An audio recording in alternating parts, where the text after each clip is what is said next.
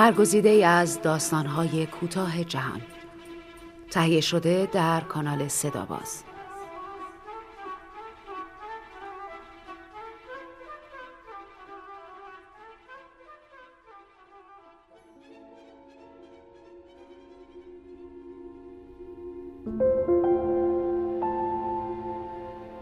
صورت.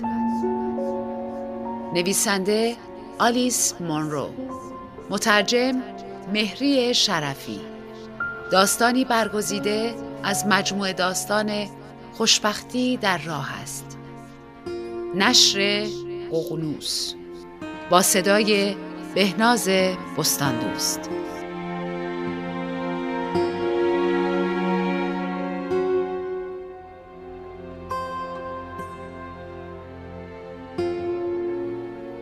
معتقدم که پدرم فقط یک بار نگاهم کرد. به من زل زد و مرا دید. پس از آن دیگر وجودم برایش اهمیتی نداشت. آن روزها پدران را به اتاق زایمان یا اتاقی که زنان قبل از زایمان در آن گریه هایشان را فرو میخوردند یا با صدای بلند درد میکشیدند راه نمی‌دادند. پدران مادران را وقتی می‌دیدند که به هوش آمده تمیز شده و در بخش یا در اتاقهای خصوصی یا نیمه خصوصی زیر پتویی با رنگ روشن و مرتب خوابیده بودند. مادرم اتاق خصوصی داشت. این را می‌دانم چون چنین چیزی با موقعیت اجتماعیش تناسب داشت و همینطور از اتفاقاتی که بعدها پیش آمد فهمیدم. نمی‌دانم پدرم بعد از دیدن مادر بود یا قبل از آن که جلوی اتاق نوزادان ایستاد و برای اولین بار نظری به من انداخت. فکر می کنم پس از دیدن او بود و وقتی مادرم صدای پای او را بیرون در و بعد داخل اتاقش شنید متوجه شد که پدر عصبانی است. ولی در آن لحظه دلیلش را نفهمید چون به هر حال پسر زاییده بود و از قرار معلوم همه مردان در آن زمان پسر می‌خواستند. می‌دانم چه گفت. یعنی آنچه مادرم می‌گوید او گفته بود می‌دانم. این که مثل تیکه گنده جیگر کوبیده است. اصلا فکرشم نکن که می‌تونی بیاریش خونه. قسمتی از صورتم معمولی بود. هنوز هم هست. تمام بدنم هم از انگشتان پا تا شانه ها معمولی بود. قدم 53 سانتی متر و وزنم 3 کیلو و 700 گرم بود.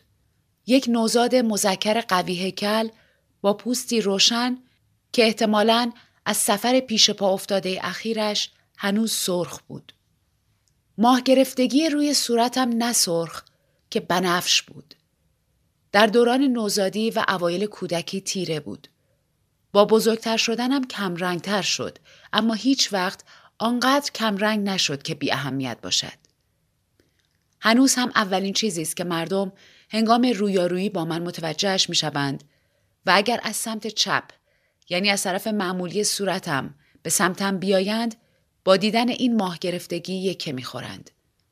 مثل این است که کسی به صورتم مقدار زیادی آب انگور یا رنگ پاشیده باشد.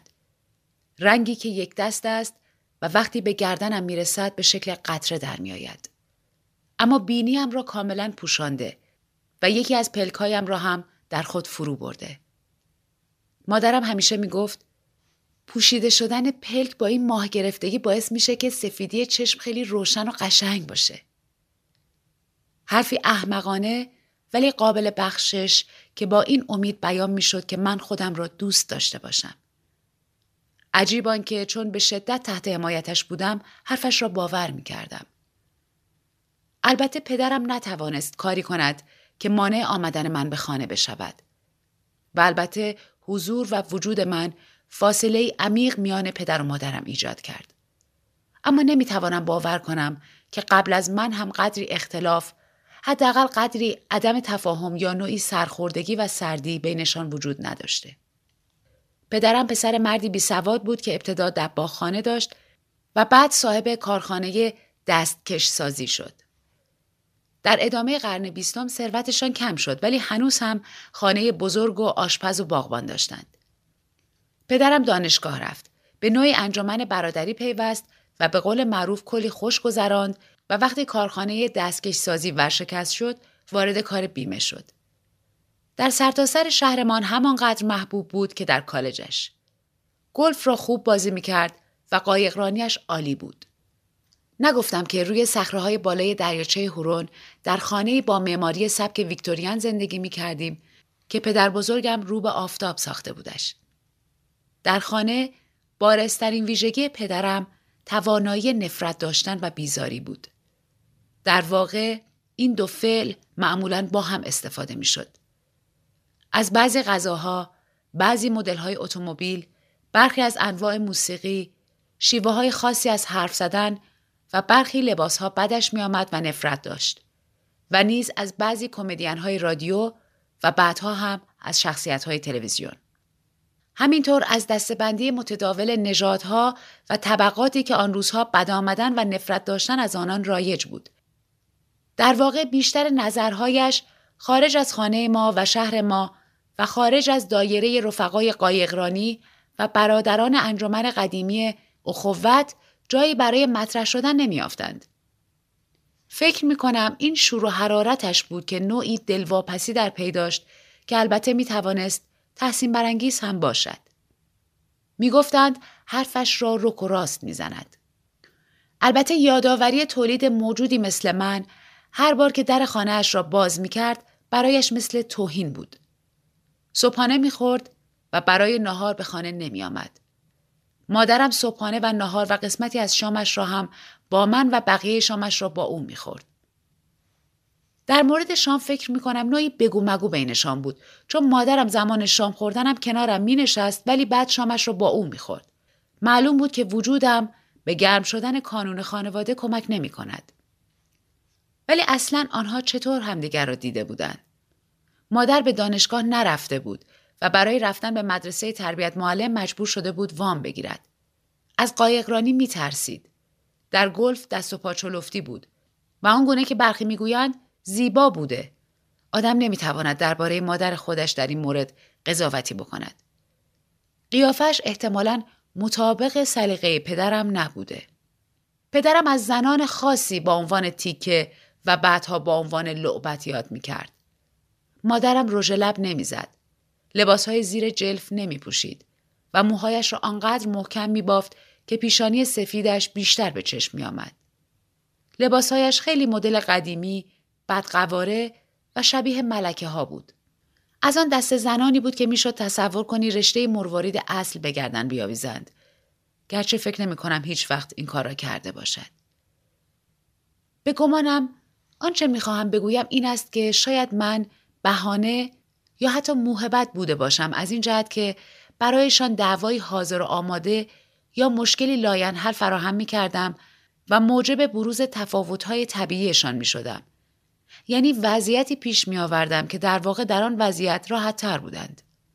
در تمام سالهایی که در شهر زندگی کردم هیچگاه با کسی مواجه نشدم که طلاق گرفته باشد و بنابراین می توان فرض کرد زوجهای دیگری هم بودند که در یک خانه زندگی می کردند ولی هر کدام زندگی خاص خود را داشتند و زنان و مردان دیگری هم بودند که پذیرفته بودند اختلافاتی وجود دارد که هرگز برطرف نمی شود. حرفهایی زده شده یا کارهایی انجام شده که هرگز بخشیده نمی شود و موانعی در زندگیشان وجود دارد که هرگز از بین نمی رود. تعجبی ندارد که در چنین داستانی پدرم زیاد سیگار می کشید. گرچه بیشتر دوستانش هم در هر موقعیتی که بودند همین کار را می کردند. فقط پنجاه و خورده ای سال داشت که سکته کرد و پس از چندین ماه بستری بودن درگذشت. تعجبی نداشت که مادرم در تمام دوران بیماری پدرم از او پرستاری کرد و در خانه نگهش داشت و پدرم به جای آنکه مهربان و قدر شناس باشد فهاشی می کرد و برای مصیبتی که گرفتارش شده بود دشنامهایش قلیستر هم می شد.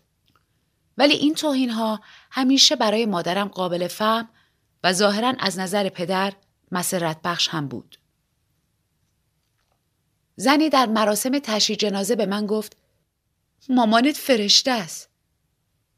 ظاهر آن زن را به خوبی به یاد دارم ولی نامش را به خاطر ندارم.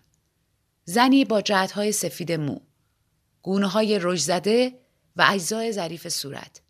زمزمه ای اشکالود. بلافاصله از او بدم آمد و اخم کردم. آن زمان سال دوم کالج بودم. به انجمن اخوت پدرم دعوت نشده و به آن نپیوسته بودم. با افرادی ول میگشتم که قصد داشتند نویسنده و هنرپیشه بشوند. ولی در آن زمان فقط آدمهای شوخ و بزدگو، بیکاره های دلسوز، منتقدان اجتماعی سرسخت و لامذهب های تازه به دوران رسیده بودند. برای آدمهایی که مثل مقدس ها رفتار می کردند، اصلا ارزشی قائل نبودم. براستش مادرم همچنین قصدی نداشت. از افکار زاهدانه آنقدر دور بود که هر وقت به خانه سر می زدم هیچ وقت از من نخواست به اتاق پدرم بروم و سعی کنم با او از آشتی حرفی بزنم و من هم هیچ وقت نرفته بودم. هیچ میلی به آشتی وجود نداشت. مادرم ابدا خنگ نبود. تا وقتی نه ساله شدم خودش را وقف من کرد. البته هیچ کداممان از عبارت وقف کردن استفاده نکرده بودیم ولی گمان می کنم این عبارت مستاق رفتار او بود. پس از آن مرا به مدرسه فرستاد. این کارش مثل فاجعه بود. پسر بچه ای را که صورتش به رنگ بنفش است و ناز پرورده مادر است ناگهان میان متلقگویی ها و حملات بیرحمانه وحشیان جوان رها کنی. ولی به من بد نگذشت و تا به امروز هم دلیلش را نمی‌دانم. قد بلند و نسبت به سن خودم قوی بودم و همین ممکن است کمکم کرده باشد. از طرفی هم گمان می کنم اوضاع خانهمان و آن حال و هوای بداخلاقی، سنگدلی و نفرت موجود در آن که ناشی از وجود پدری بود که حتی به ندرت ممکن بود ببینمش باعث شده بود هر مکان دیگری در نظرم گرچه به طریقی منفی و نمثبت معقول و حتی قابل قبول جلوه کند. کسی به خودش زحمت نمی‌داد که بخواهد با من مهربان باشد. برایم اسم هم گذاشته بودند. دیوانه ارقوانی. ولی تقریبا همه اسم مستعار توهینآمیز داشتند. پسری بود که پاهایش خیلی بو می‌داد و ظاهرا هر روز دوش نمی گرفت. اسمش را گذاشته بودند بوگندو و او هم با خوشحالی با این اسم کنار آمده بود. من هم با اسمم کنار آمدم. برای مادرم نامه های خنددار می نوشتم و او هم در پاسخ با لحنی نسبتا مهربان رخدادهای شهر و کلیسا را با حالتی که اندکی تنزالود بود برایم شهر می‌داد. یادم میآید برایم تعریف کرده بود که در مورد نحوه صحیح ساندویچ درست کردن برای مهمانی اسرانه خانم ها چه جنجالی به پا شده بود. حتی سعی می کرد در مورد پدرم هم با لحنی تنزالود و نه تلخ سخن بگوید و از او با اسم عالی جناب یاد می کرد. تا اینجای داستان از پدرم قول ساختم و از مادرم ناجی و حامی و معتقدم که همینطور هم هست. ولی آنها تنها افراد داستانم نیستند و حال و هوای خانهمان تنها فضایی نبود که شناخته بودم. از زمانی حرف می‌زنم که هنوز مدرسه هم نرفته بودم. آنچه اکنون نمایش بزرگ زندگی خود میدانمش زودتر از اینها و بیرون از خانهمان رخ داده بود. نمایش بزرگ از اینکه این عبارت را به کار بردم خجالت می‌کشم. نمی‌دانم به نحو حقیری مبتزل است یا به طرزی آزارنده خود بزرگ بینانه. ولی بعد با خودم می‌گویم وقتی در نظر بگیریم که چگونه زندگیم را ساختم آیا طبیعی نیست چنین ببینمش و دربارش این گونه حرف بزنم؟ هنرپیشه شدم. حیرت انگیز است؟ البته در دانشگاه با کسانی حشر و نشر داشتم که در زمینه تئاتر فعال بودند و سال آخر هم یک نمایش را کارگردانی کردم. روایت خنده‌داری در موردم گفته می‌شد که البته منشأ آن هم خودم بودم و آن اینکه می توانم با نگه داشتن نیمرخ سالمم مقابل تماشاچیان ایفای نقش کنم یا در صورت لزوم در پهنای صحنه عقب عقب حرکت کنم ولی چنین ترفندهای سختی ضرورت پیدا نکرد در آن زمان به طور مرتب نمایش هایی از رادیو ملی پخش می شد. برنامه ای ویژه تعطیلی آخر هفته ها. اقتباس از رمان ها. شکسپیر، ایبسن. صدایم به طور طبیعی به صدای گوینده ها می خورد و با کمی تمرین بهتر هم شد. به کار گرفته شدم. ابتدا نقش های کوچک. ولی وقتی با آمدن تلویزیون این کار به کلی دچار وقفه شد تقریبا هر هفته در این نمایش ها حضور داشتم و گروهی نه چندان بزرگ شنونده پروپا قرص هم داشتم. نامه هایی در اعتراض به بدزبانی یا استفاده از عبارت زنای با مهارم دریافت کردم. چون آن زمان بعضی نمایش های یونانی را هم اجرا می کردیم.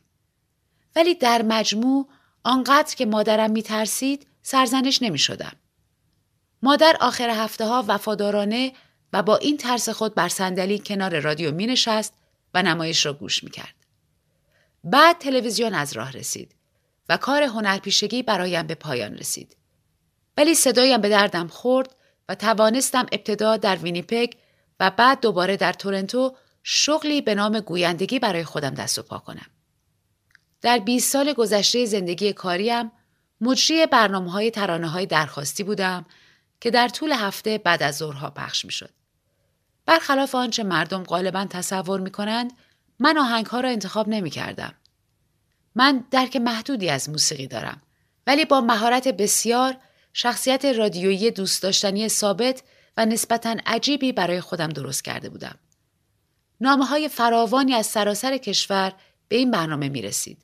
از خانه های سالمندان، از مراکز نگهداری نابینایان، از افرادی که مرتبا در مسیرهای طولانی و کسل کننده برای معمولیت های کاری رانندگی می کردند. از زنان خانداری که وسط روز در خانه تنها بودند و به آشپزی و اتوکشی مشغول بودند و کشاورزانی که با تراکتورهایشان زمینهای وسیع را صاف می کردند یا شخ می زدند. وقتی سرانجام بازنشسته شدم انبوهی از نامه های تمجیدآمیز و خوشایند بر سرم بارید.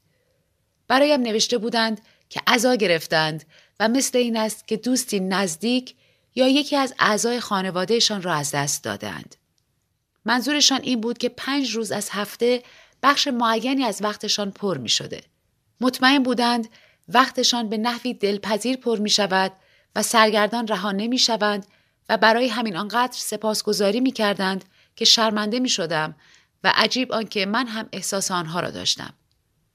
موقع خواندن برخی از نامه هایشان در برنامه باید مراقب می بودم که بغز گلویم را نگیرد. ولی با وجود این خاطره آن برنامه رادیویی و خاطره من خیلی زود رنگ باخت. قرارهای جدیدی گذاشته شد. کاملا قطع رابطه کردم و اداره کردن مزایده های خیریه یا ایراد سخنرانی های خاطر برانگیز را قبول نکردم. مادرم پس از عمری طولانی درگذشته بود ولی من خانه را نفروخته بودم و فقط اجارش داده بودم. حالا آماده می شدم که بفروشمش و این را به مستجرم اطلاع دادم. می‌خواستم زمانی که سر و سامانی به خانه و به خصوص به باغ می دهم خودم هم آنجا زندگی کنم. در طول آن سالها تنها نبودم. غیر از شنوندگان دوستانی هم داشتم. دوستان زن هم داشتم. بیشتر از همه به زنی نزدیک بودم که در ایستگاه رادیویی منشی بود. آدمی مهربان و باشعور که با چهار فرزندش دست تنها مانده بود. احساس می کردیم که وقتی آخرین فرزندش هم از پیشش برود می توانیم با هم زندگی کنیم. ولی آخرین فرزند دختری بود که توانسته بود بیان که هیچ وقت پایش را از خانه بیرون بگذارد صاحب بچه بشود و به این ترتیب امیدمان از بین رفت و رابطه ایمان کم شد. وقتی بازنشسته شدم و به خانه سابقم برگشتم با ایمیل با هم ارتباط برقرار کردیم. دعوتش کردم که به دیدنم بیاید. بعد ناگهان خبر رسید که دارد ازدواج می کند و برای زندگی به ایرلند می رود. آنقدر حیرت زده و احتمالا آنقدر دماغ بودم که نتوانستم بپرسم آیا دختر و نوهش هم با او می روند یا نه. باغ بدجوری به هم ریخته. ولی در باغ بیشتر احساس آرامش می کنم تا در خانه که از بیرون مثل سابق است ولی داخلش خیلی تغییر کرده.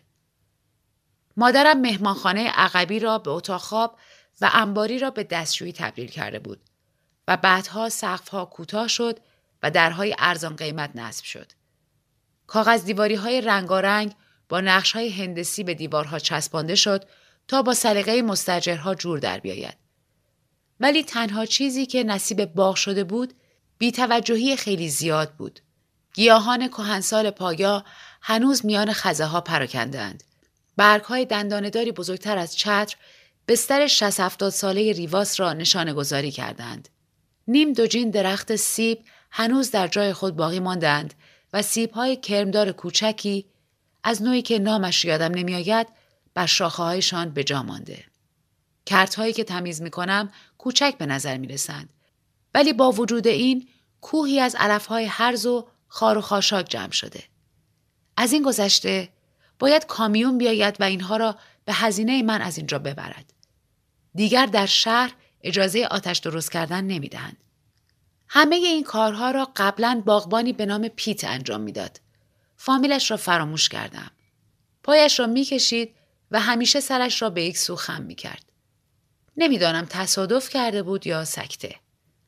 آهسته ولی با جدیت کار می‌کرد و تقریبا همیشه کم و بیش بدخلق بود. مادرم با لحنی ملایم و احترام آمیز با او حرف می‌زد. ولی در مورد تغییراتی در بستر گلها که به نظر پیت نمی رسید دستوراتی می‌داد و دستوراتش اجرا می شد. از من بدش می آمد چون مدام با سه هم جاهایی می رفتم که اجازه نداشتم و زیر درختان سیب برای خودم مخفیگاه درست کرده بودم و شاید هم به این دلیل که فهمیده بود در دلم پیت آب زیر کاه می ناممش. نمی‌دانم این واژه ها را از کجا یاد گرفته بودم.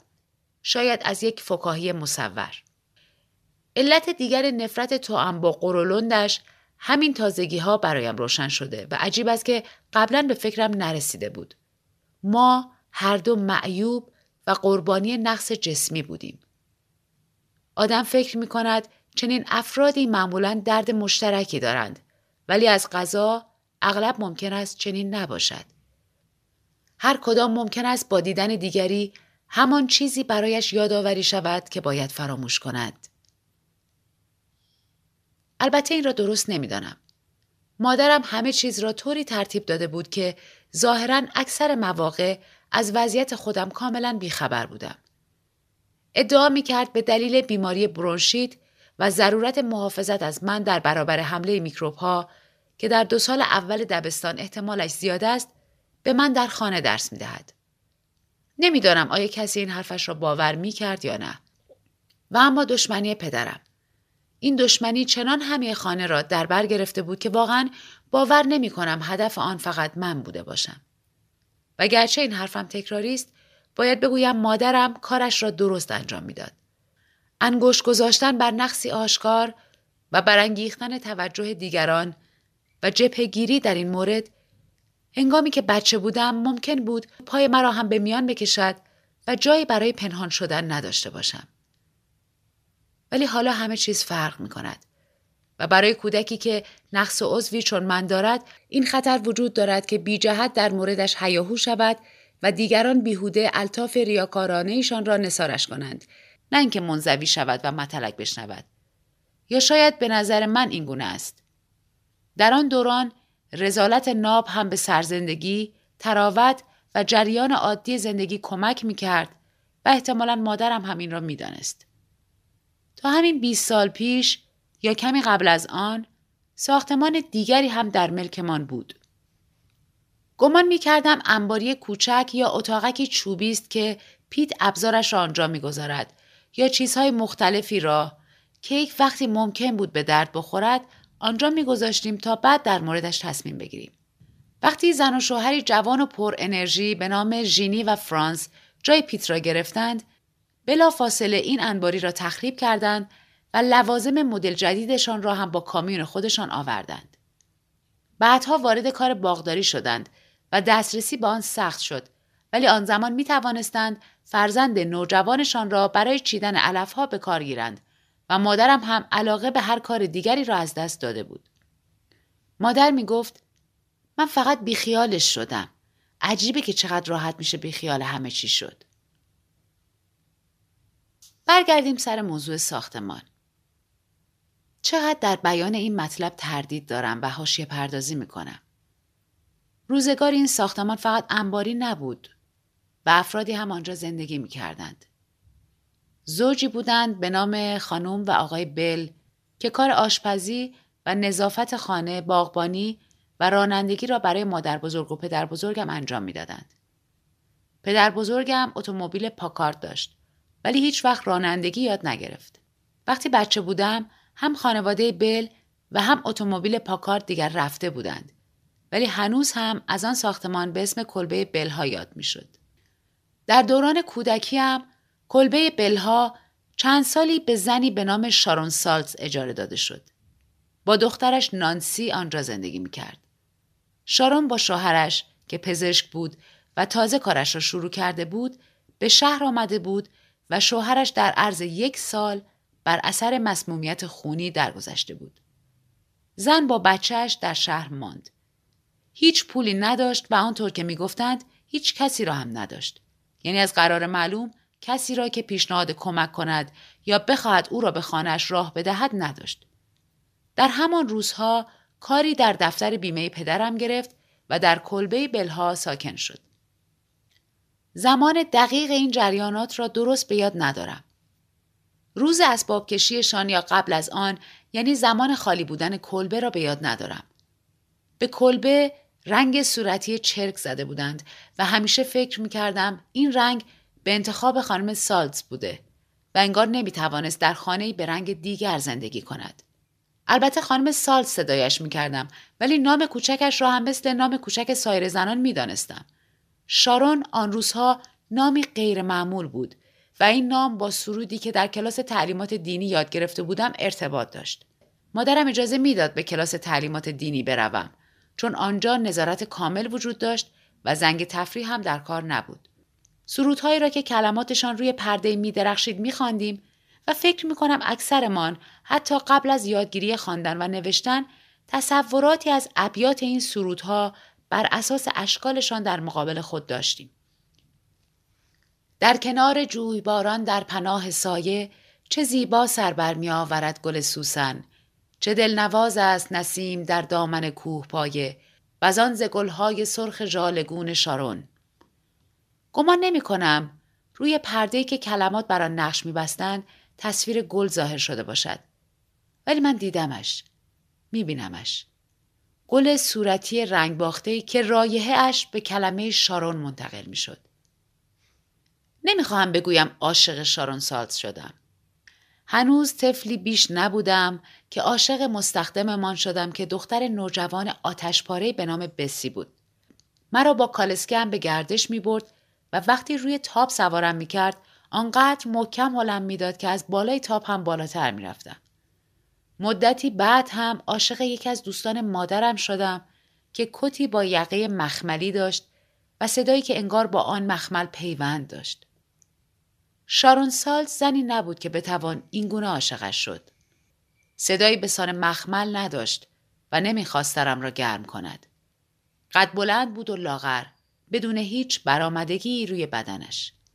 آنقدر لاغر بود که نمی‌توانست مادر کسی باشد. موهایش به رنگ شکلات تافی بود یعنی قهوه‌ای با کناره های طلایی و مدلش در زمان جنگ جهانی دوم هنوز مصری بود. رژ لب قرمز روشنی که می‌زد دهانش را شبیه دهان هنرپیشه هایی می‌کرد که در پسترها دیده بودم. در خانه معمولا کیمونوی می پوشید که به گمانم تصاویری از پرندگان شاید لک لک نقش بسته بود و پاهای پرندگان مرا به یاد پاهای شارون میانداخت. خیلی وقتها روی کاناپه دراز می‌کشید و سیگار می‌کشید و گاهی برای سرگرم کردن ما یا خودش دمپایی های پردارش را یکی بعد از دیگری می‌کند و پرت می‌کرد. حتی وقتی از دستمان عصبانی نبود صدایش خسمانه نه ولی دورگی و خشمگین می‌شد. اما به هیچ وجه هم خردمندانه، مهربان یا نکوهشآمیز نبود. صدای زنگدار که نشانی از غم در خود داشت. حالتی که از صدای یک مادر انتظار داشتم. اولاغهای احمق خطابمان می‌کرد. از اینجا بریم بیرون بذارین من یکم استراحت کنم آقای احمق. وقتی با اسباب بازی های نانسی کف اتاق ماشین بازی می کردیم شارون روی کاناپه دراز می کشید و جاسیگاری را هم روی شکمش می گذاشت. چقدر استراحت و آرامش می خواست. او و نانسی در ساعتهای غیر معمول غذاهای ویژه می خوردند و وقتی به آشپزخانه می رفت تا برای خودش لغمه درست کند هیچ وقت برایمان نوشابه یا بیسکویت نمی آورد. از طرف دیگر هیچ وقت برای نانسی قدغن نشده بود که سوپ سبزیجات را که مثل پودینگ غلیظ بود از داخل قوطی بخورد یا مشت مشت برنجک را مستقیم از جبهش بردارد. آیا شارون سالز مشروقه پدرم بود؟ مادرم از شارون با مهربانی حرف می‌زد و هر از گاهی هم به حادثه غمانگیزی که برایش روی داده و شوهرش را از دست داده بود اشاره ای می‌کرد. همیشه از باغمان قدری تمشک سیب زمینی تازه یا نخود تازه پوسکنده به مستخدم ما می‌داد تا برایشان ببرد. به خصوص نخودها را به یاد دارم. یادم میآید که شارون سالت همانطور که روی کاناپه دراز کشیده بود با انگشت اشاره نخودها را بالا و پایین پرت می‌کرد و می‌گفت حالا من با اینا چیکار باید بکنم؟ با مهربانی می‌گفتم باید اونا رو روی اجاق گاز بپزیدش. نه بابا راست میگی؟ و اما پدرم هرگز با شارون ندیدمش. همیشه دیر سر کار می‌رفت و زود هم کار را تعطیل می‌کرد تا به فعالیت های ورزشی گوناگونش برسد. روزهای آخر هفته شارون با قطار به تورنتو می‌رفت ولی نانسی را هم با خودش می برد و نانسی همیشه کلی ماجرا برای تعریف کردن داشت و از چیزهای جذابی که دیده بود مثل نمایش بابا نوئل حرف می‌زد. البته مواقعی هم بود که مادر نانسی خانه نبود و کیمونو به تن روی کاناپه دراز نمی‌کشید و می‌شد فرض کرد در چنین مواقعی سیگار نمی‌کشد و استراحت نمی کند بلکه در دفتر پدرم کارهای معمولی انجام می‌دهد. همان دفتر افسانه ای که هیچ وقت ندیده بودمش و قطعا رفتنم به آنجا خوشایند کسی نبود. در چنین مواقعی یعنی زمانی که مادر نانسی مجبور بود سر کار باشد و نانسی باید در خانه میماند زنی قرقرو به نام خانم کاد در آشپزخانه می نشست و به داستانهای دنبالدار رادیو گوش می‌داد و هر چیزی را که به دستش می رسید می خورد و به محض اینکه پایمان را در آشپزخانه می گذاشتیم دنبال ما می کرد. هیچ وقت به فکرم هم نرسیده بود که چون من و نانسی تمام وقت با هم بودیم مادرم می توانست پیشنهاد کند که غیر از من چشمش به نانسی هم باشد یا از مستخدممان بخواهد چشمش به ما باشد تا مجبور نشوند خانم کاد را هم اجیر کنند. حالا به نظرم می رسد که در تمام لحظات بیداری من و نانسی کنار هم بودیم. یعنی از وقتی که تقریبا پنج سال داشتم تا وقتی هشت سال و نیمه شدم. نانسی شش ماه از من کوچکتر بود. بیشتر بیرون ساختمان بازی می کردیم. بنابراین خاطراتم از کلبه نانسی و عصبانی شدن مادرش باید مربوط به روزهای بارانی باشد. باید به باغچه سبزیجات نزدیک نمی شدیم و سعی می کردیم که ساقه گلی را نشکنیم. ولی مدام وارد کردهای توت می شدیم و زیر درختان سیب و قسمتهای خشک و به درد نخور پشت کلبه می رفتیم و همانجا هم برای خودمان پناهگاه ها و مخفیگاه هایی برای مواقع حمله هوایی آلمانی ها ساخته بودیم. در قسمت شمالی شهرمان واقعا پایگاه آموزشی وجود داشت و واقعا هواپیماها مدام بر فراز خانهمان پرواز می کردند. یک بار یک هواپیما کنترل خودش را از دست داد و سقوط کرد. ولی در دریاچه افتاد و ناامیدمان کرد. به دلیل صحبتهای زیادی که در مورد جنگ می‌شد از پیت نه تنها دشمن بلکه نازی ساخته بودیم و دستگاه چمنزنیش را هم تانک فرض می کردیم. گاهی از درخت سیب خودرویی که اتراقگاهمان را در پناه خود گرفته بود به طرفش سیب پرت می کردیم. یک بار پیت از ما به مادر شکایت کرد و این کارش برایمان به بهای گردش کنار دریا آب خورد. مادرم معمولا من و نانسی را برای گردش به کنار دریا می برد. نه ساحلی که درست پایین صخره پشت خانه ما بود و سرسره آبی داشت بلکه قسمت دورتری که با اتومبیل می‌شد رفت و از شناگران پرهیاهو خبری نبود. در واقع او به هر دومان شنا کردن یاد داد. نانسی از من نترستر و بیباکتر بود و این عصبانی هم می‌کرد. برای همین یک بار زیر موج بردمش و روی سرش نشستم. لگت زد. نفسش را حبس کرد و خودش را نجات داد. مادرم سرزنشم کرد و گفت نانسی دختر کوچولوه. یه دختر کوچولوه و تو باید مثل یه خواهر کوچولو باهاش رفتار کنی. این دقیقا کاری بود که من می‌کردم. ضعیفتر از خودم نمیدانستمش. ریز نقشتر بود ولی همین موضوع گاهی مزیت حساب می‌شد. وقتی از درخت بالا می رفتیم می توانست مثل میمون از شاخه ها آویزان شود. ولی شاخه ها وزن مرا تحمل نمی کردن. یک بار هم در یکی از دعواهایمان یادم نمیآید اصلا بر سر چه چیزی دعوا می کردیم. ضربه ای به آن بازویم که ماه گرفتگی داشت زد و بازویم زخمی شد. پس از آن از هم جدایمان کردند. قرار شد یک هفته از هم جدا باشیم. ولی فریادهایی که از سر خشم از میان پنجره ها بر سر هم میکشیدیم خیلی زود به خواهش و تمنا تبدیل شد و در نتیجه ممنوعیت دیدارمان لغو شد. در زمستان تمام خانه در اختیارمان بود. قله های برفی درست می کردیم. داخلش را با تکه های از هیزم مبله می کردیم و گلوله های برفی آماده می کردیم تا به طرف کسانی پرتابشان کنیم که به سمت قلعه ما می آمدند. ولی چون خیابانمان بنبست بود تعداد رهگذران اندک بود. پس مجبور بودیم آدم برفی درست کنیم تا آماج ضربه هایمان باشد. اگر طوفانی سخت در خانه نگهمان می داشت در خانه ما مادرم ما را زیر نظر می گرفت. اگر پدرم به علت سردرد در خانه بود باید ساکت می ماندیم.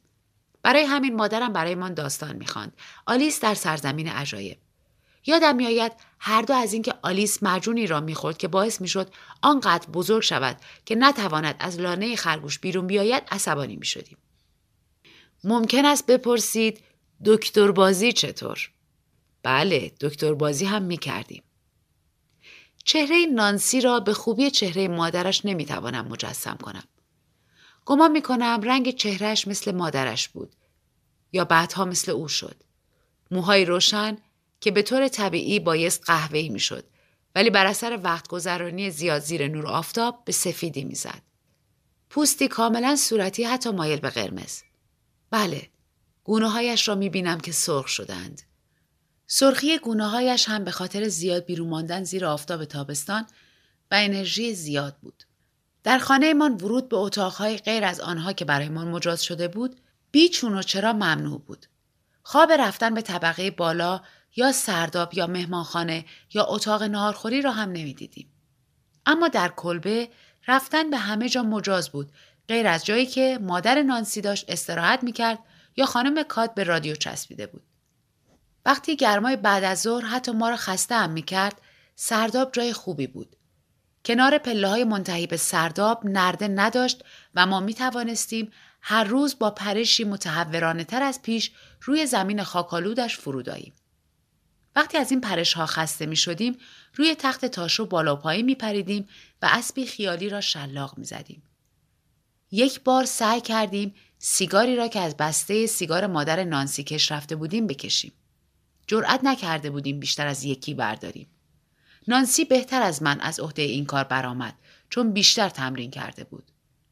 در زیر زمین قفسه چوبی کهنه هم بود که رویش چندین قوطی رنگ خوش شده، روغنجلا و دسته قلمو که رنگ به آنها خشک شده بود، وسایل هم زدن رنگ و تخته های قرار داشت که رویشان رنگی را امتحان کرده یا قلمی را با آنها خشک کرده بودند. در چند تا از قوطی ها هنوز بسته بود و وقتی از روی فضولی و با مشقت بسیار بازشان کردیم متوجه شدیم اگر رنگ داخلشان را هم بزنیم رنگی قلیز به دست می آید. بعد برای نرم کردن قلموهایی که رنگ به آنها خشک شده بود آنها را داخل رنگ فرو می کردیم و بعد محکم روی تخته های قفسه چوبی می کوبیدیمشان. به این ترتیب خیلی کسافت کاری کردیم ولی چندان نتیجه آیدمان نشد. یکی از قوطی ها که معلوم شد تربانتین داشته از بقیه موثرتر واقع شد. بعد از آن شروع کردیم به رنگ زدن با قلموهایی که قابل استفاده شده بودند. من به لطف زحمات مادرم می توانستم کمی بخوانم و بنویسم و نانسی هم می توانست چون کلاس دوم را تمام کرده بود. به نانسی گفتم تا وقتی کارم تمام شده نگاه نکن و آهسته به کناری هلش دادم. فکر کرده بودم با رنگ چیزی بنویسم. ولی او هم سرش با فرو کردن قلمو در قوطی رنگ قرمز گرم بود. نوشتم نازی در این سرداب بوده.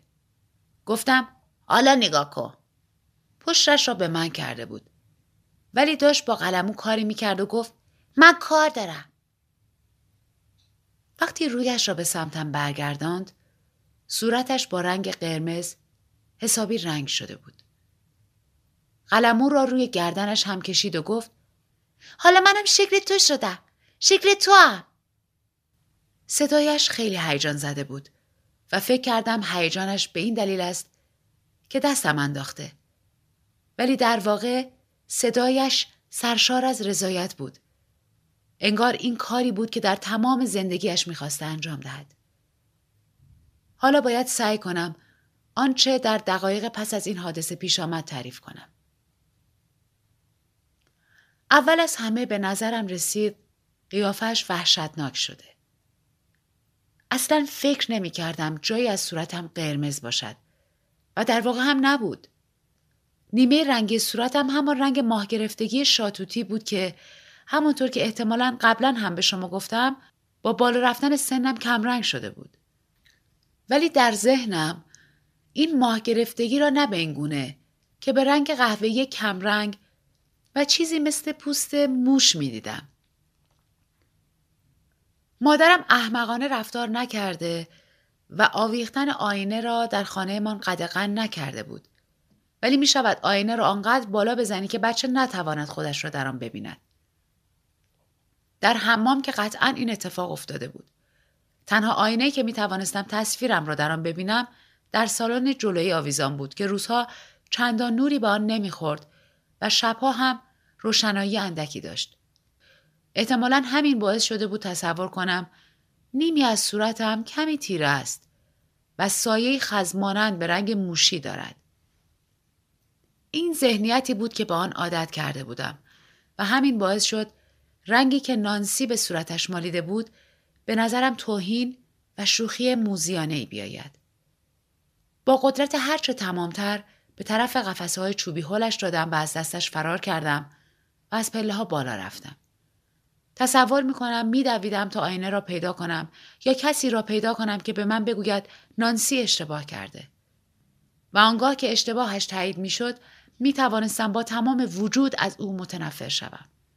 می‌خواستم تنبیهش کنم. در آن لحظه وقت نداشتم به چگونگی این تنبیه فکر کنم. به داخل کلبه دویدم. با وجود اینکه شنبه بود مادر نانسیان دوروبر نبود و در توریش را محکم به هم کوبیدم. روی سنگریزه ها و بعد در خیابان سنگفرش میان ردیف های گلایول دویدم. دیدم که مادرم که روی صندلی حسیری در ایوان پشتی نشسته بود و کتاب می‌خواند از جا برخاست. با صدای بغزالود فریاد زدم من قرمز نیستم من قرمز نیستم مادرم در حالی که معلوم بود هنوز متوجه نشده چه اتفاقی افتاده از پله ها پایین آمد. بعد نانسی با آن صورت رنگ شدهش حیرت زده پشت سرم از کلبه بیرون دوید. مادرم متوجه شد. با صدایی که تا آن لحظه از او نشنیده بودم صدای بلند وحشیانه و لرزان سر نانسی فریاد کشید. جونور کوچولوی کسافت. دیگه این طرفا پیدا نشه. نبینم از این غلطا بکنی. توی دختر خیلی بدی. از مهربونی آدمیزادی بوی نبردی نه؟ مادر نانسی حوله به سر در حالی که چشمایش از بخار خیس بود بیرون آمد. وای خدایا یعنی نمیشه اینجا سرم هم بشورم؟ مادرم سر او هم داد کشید. غلط می‌کنی جلوی من و پسرم اینجوری حرف می‌زنی. مادر نانسی فورا گفت ور ور ور وقتی داری گلوتو جر میدی به صدای خودت گوش بده. من گلومو جر نمیدم. فقط می‌خوام به اون بچه ظالمت بگم دیگه حق نداره پاشو بذاره تو خونه من. اون یه بچه سنگدل بدجنسه که پسر کوچولوی منو به خاطر چیزی که تقصیر خودش نیست مسخره می‌کنه. تو به این بچه چی یاد ندادی تربیتش نکردی. وقتی با خودمون کنار دریا بردمش بلد نبود تشکر کنه. حتی بلد نیست لطفا یا متشکرم بگه. و این چیزا از بچه‌ای که مادرش با لباس خونه خودش رو به نمایش می‌ذاره اصلا بعید نیست. همه این سخنان از دهان مادرم بیرون میریخت. انگار خشم اندوه و پوچی درونش به گونه تقیان کرده بود که هرگز متوقف نمی‌شد. گرچه مدام لباسش را میکشیدم و می‌گفتم بسه بسه. اشکش سرازی شد و کلماتش را بلعید و به صرفه افتاد و شروع به لرزیدن کرد. اوضاع بدتر شد. مادر نانسی موهای خیسش را از روی چشمانش کنار زده و ایستاده بود و نگاه می‌کرد. گفت فقط یه چیز بهت میگم. اگه همینجوری ادامه بدی میبرنت دیوونه خونه. تقصیر من چیه که شوهرت ازت متنفره و صورت بچتم داغونه؟ مادرم سرش را میان دستانش گرفت و فریاد زد. انگار که درد تمام وجودش را در بر می گرفت. ولما زنی که آن زمان برای کار می‌کرد به ایوان آمده بود و داشت می‌گفت خانم خواهش می‌کنم خانم. بعد صدایش را بلندتر کرد و خطاب به مادر نانسی گفت تو برو تو خونت گم شو! میرم ترس میرم. فکر می‌کنی کی هستی که بهم میگی چی کار کنم؟ کار کردم واسه یه جادوگر دیوونه چطوره ها؟ بعد رویش را به طرف نانسی برگرداند. محض رضای خدا من حالا چجوری تو رو تمیزت کنم؟ بعد دوباره صدایش را بلند کرد. طوری که مطمئن شود من میشنوم. اون پسره پپس. نگاه کن چجوری آویزون ننش میشه. دیگه حق نداری باش بازی کنی. پپه پیرزن ولما از یک طرف و من از طرف دیگر سعی می کردیم مادرم را آرام کنیم و به داخل خانه ببریم. دست از داد و فریاد برداشته بود. راست ایستاد و با لحنی که به نحوی غیر طبیعی خوشحال می نمود و با صدایی بلند طوری که صدایش به کلبه برسد گفت ولما میشه لطفا قیچی باغبونی منو بیاری؟ حالا که بیرونم می‌تونم گلایولا رو مرتب کنم. بعضیشون حسابی پژمرده شدن. ولی وقتی کارش تمام شد تمام گلایول ها روی زمین پخش شده بود. چه آنهایی که پژمرده بود و چه آنهایی که قنچه بود. این ماجرا احتمالا یک روز شنبه اتفاق افتاد چون همانطور که گفتم مادر نانسی خانه بود و همینطور ولما. ولما یک شنبه ها نمی آمد. مطمئنم که با از راه رسیدن دوشنبه یا شاید هم زودتر کلبه خالی شده بود. شاید ولما پدرم را در باشگاه ورزشی یا روی چمنها یا هر جای دیگری گیر آورد و پدر در حالی که طاقت از دست داده بود با حالتی گستاخانه به خانه آمد ولی خیلی زود کوتاه آمد. کوتاه آمد از این جهت که به رفتن نانسی و مادرش رضایت داد. نفهمیدم کجا رفتند. شاید پدرم برایشان در هتلی اتاق گرفت تا بعد بتواند جای دیگری برایشان پیدا کند. فکر نمی کنم مادر نانسی قبل از رفتن سر و صدایی راه انداخته باشد. کم کم این فکر به ذهنم خطور کرد که ممکن است دیگر هیچ وقت نانسی را نبینم. اوایل از دستش عصبانی بودم و به این مسئله اهمیتی نمی‌دادم. بعد در این مورد از مادرم سوال کردم و احتمالا برای آنکه دوباره آن صحنه ناگوار در خاطر من یا خودش تجدید نشود با پاسخ مبهمی دست به سرم کرد. قطعا آن زمان بود که تصمیمش برای فرستادنم به مدرسه جدی شد. در واقع فکر می‌کنم پاییز همان سال در لیک فیلد مستقر شدم. احتمالا فکر کرده بود که وقتی به مدرسه پسران عادت کنم خاطره همبازی معنس محو می شود و بی ارزش و یا حتی مسحک به نظر می رسد. روز پس از تشریح جنازه پدرم مادرم از من خواست برای شام بیرون ببرمش. که البته این درخواستش باعث تعجبم شد. خب البته واقعیت این بود که او مرا بیرون برد. به رستورانی در ساحل دریا رفتیم که چند کیلومتر با خانه من فاصله داشت.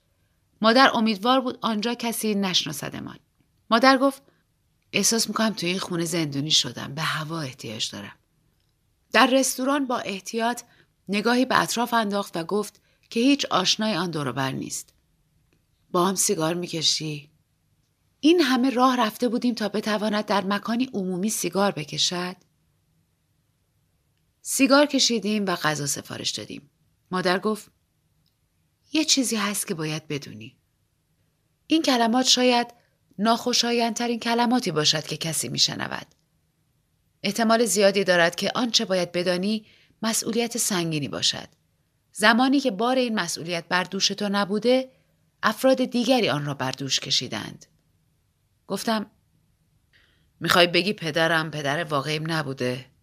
آخ جون خر نشو دوست زمان بچگیت نانسی رو یادت میاد؟ در واقع لحظه طول کشید تا یادم بیاید و بعد گفتم خیلی کم حالا تمام گفتگوهایم با مادر به تدبیر و سیاست نیاز دارد. باید خودم را سرخوش، با مزه و بی نشان دهم. در چهرش غمی نهفته بود. هیچ وقت از بدبختی خودش حرف نمی‌زد. ولی در قصه هایی که برایم می گفت آنقدر آدم های بیگناه و افرادی که از آنها سوء استفاده شده بود وجود داشتند که به گمانم هدف این بود که دست کم با کمی دلتنگی سراغ دوستانم و زندگی شاد خودم برگردم. کمکش نمی کردم. احتمالا تنها چیزی که می‌خواست نشانی از همدردی یا شاید نوعی ابراز محبت بود. نمی توانستم چنین چیزی به او بدهم. زنی زود رنج بود که سن و سال هنوز اخلاقش را خراب نکرده بود ولی از او فاصله می گرفتم. انگار که اصرار بر دلتنگی مثل ویروسی آلوده خطرناک و مصری است.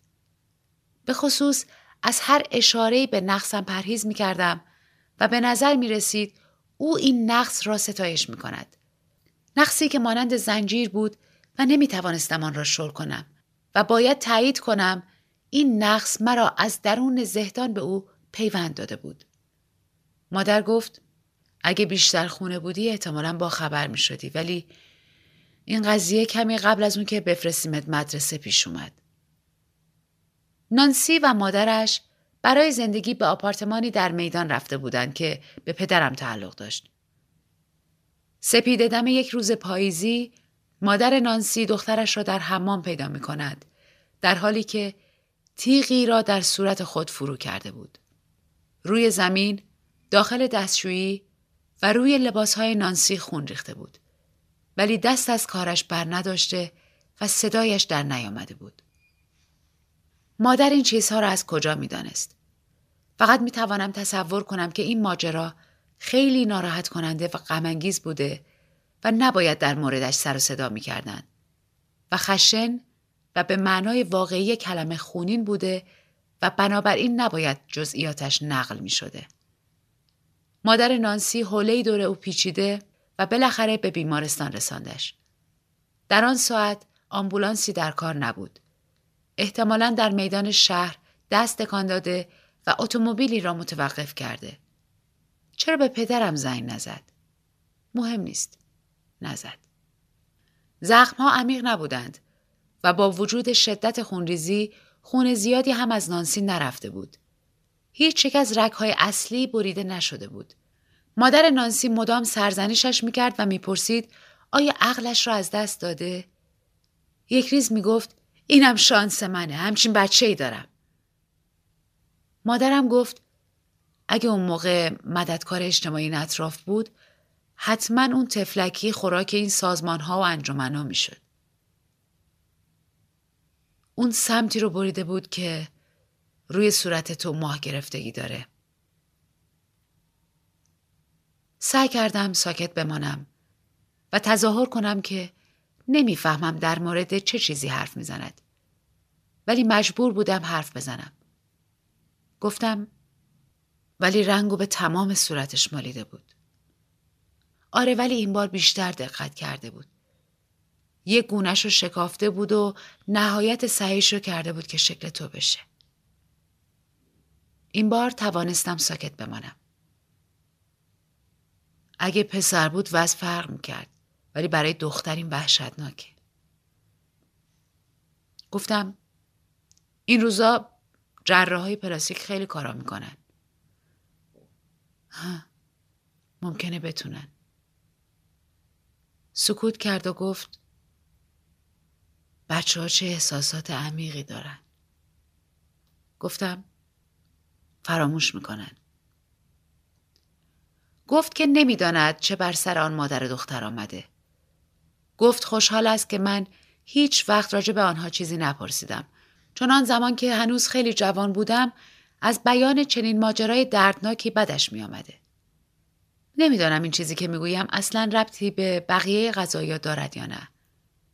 ولی مجبورم بگویم که مادرم در سنین خیلی بالا لوده و خیال باف شد. ادعا می‌کرد که پدرم عاشق بسیار خوب و او خودش دختر خیلی بدی بوده. اعلام کرد که من باید با آن دختری که صورتش را بریده بود ازدواج می‌کردم چون در آن صورت هیچ کدام ما نمی توانستیم به آن دیگری پوز بدهیم که کار خیر کرده ایم.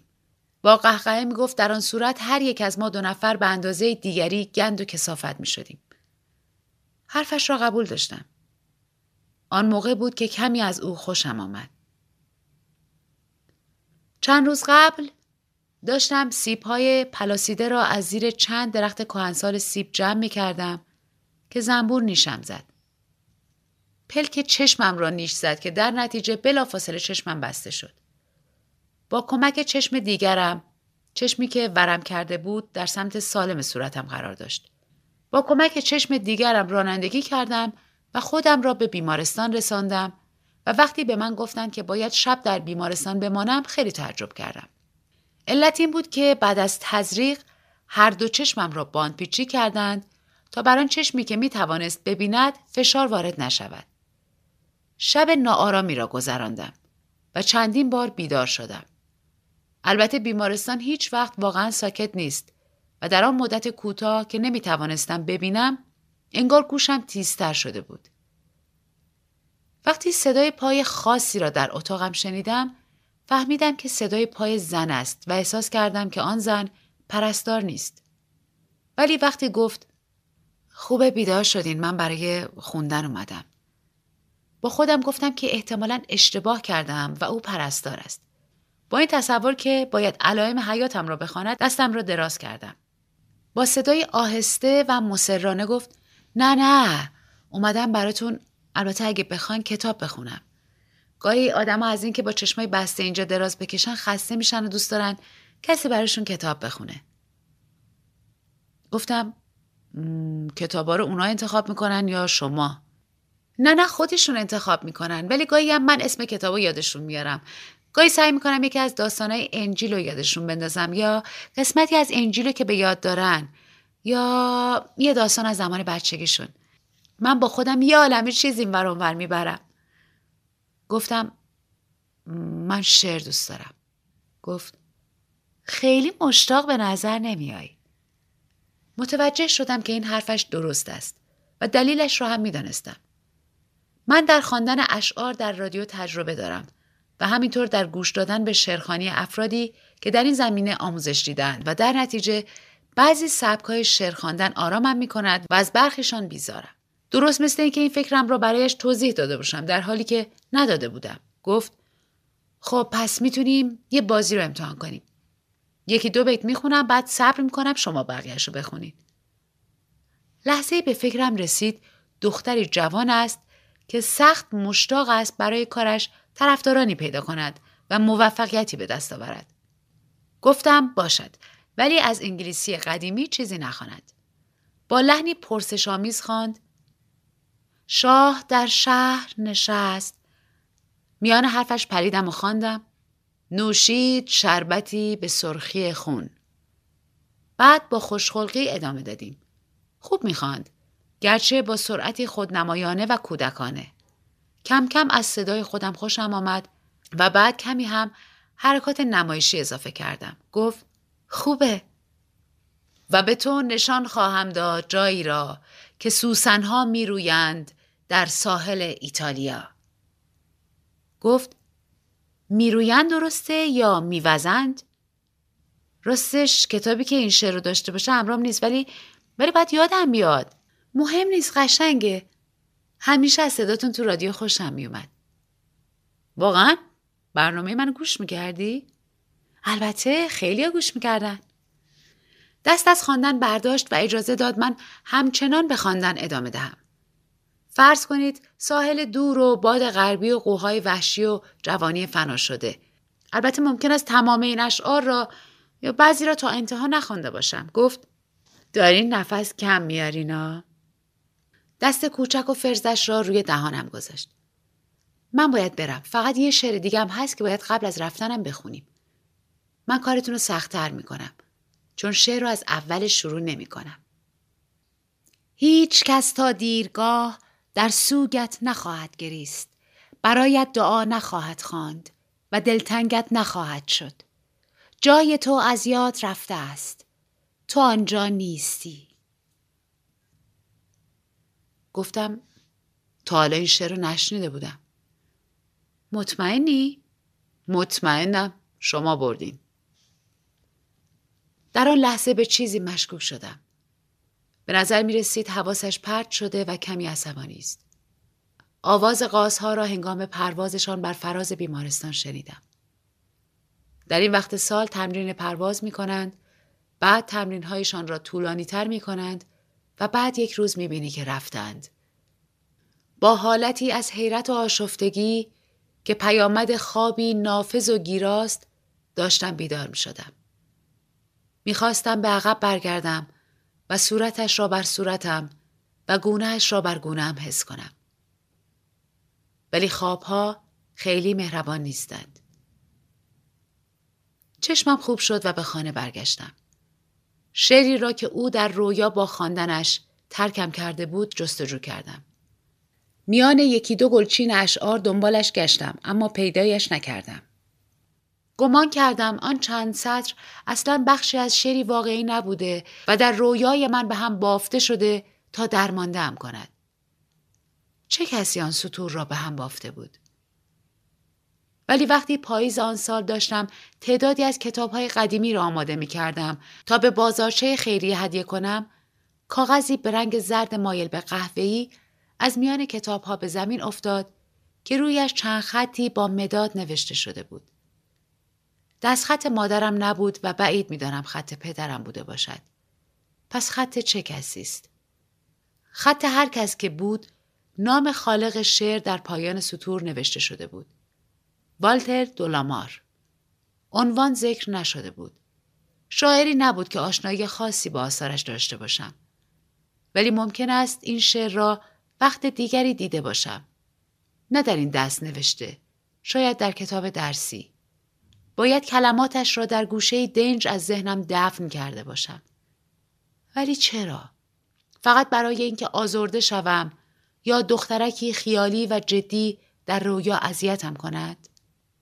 هیچ بیوفایی یا فقدان نیست غیر قابل جبران. گرگور جدا سازد دلدار ز دلداده و از رازها که با هم گفته بودند در نهان آنگاه جان را نیز مرهمی باشد بیگمان. بنگر که چه زیباست خورشید تابان و به پایان آمده اینک باران. گلها به زیبایی خود میبالند و چه روز زیبایی! به عشق و وظیفه چندان میندیش. دوستانی که مدت هاست از یاد رفتند شاید آنجا که زندگی و مرگ یکی می‌شوند در انتظار تو باشند. هیچ کس تا دیرگاه در سوگت نخواهد گریست. برایت دعا نخواهد خواند و دلتنگت نخواهد شد. جای تو از یاد رفته است. تو آنجا نیستی. شعر افسردم نکرد. حتی به نوعی تصمیمی را که آن لحظه گرفته بودم که خانه را نفروشم و در آن اقامت کنم محکمتر کرد چیزی در این خانه رخ داده بود در زندگی انسان مکانهای کمی یا شاید فقط یک مکان هست که در آن چیزی رخ داده و اماکن دیگر فقط مکانند. البته می‌دانم که اگر نانسی را در جایی مثلا در مترو تورانتو می دیدم چون هر دو نشانه هایی برای شناخته شدن داریم به احتمال قوی گفتگوی بیمعنی و پریشان می کردیم و فقط با شتاب حقایقی به درد نخور از زندگی شخصیمان بیان می کردیم. متوجه می شدم گونهش تا آن موقع خوب شده یا زخمش هنوز هم مشخص است ولی احتمالا در این مورد با هم حرفی نمی زدیم. شاید به بچه ها اشاره می کردیم. البته بعید هم نیست میپرسیدم خوب شده یا نه. نواها، شغل. ممکن بود مجبور نشوم از کارم چیزی بگویم. جا میخوردیم و خوشحال می شدیم و میمردیم برای در رفتن. فکر می کنید چنین دیداری اوضاع را تغییر می‌داد؟ پاسخ این است. البته و تا مدتی و هرگز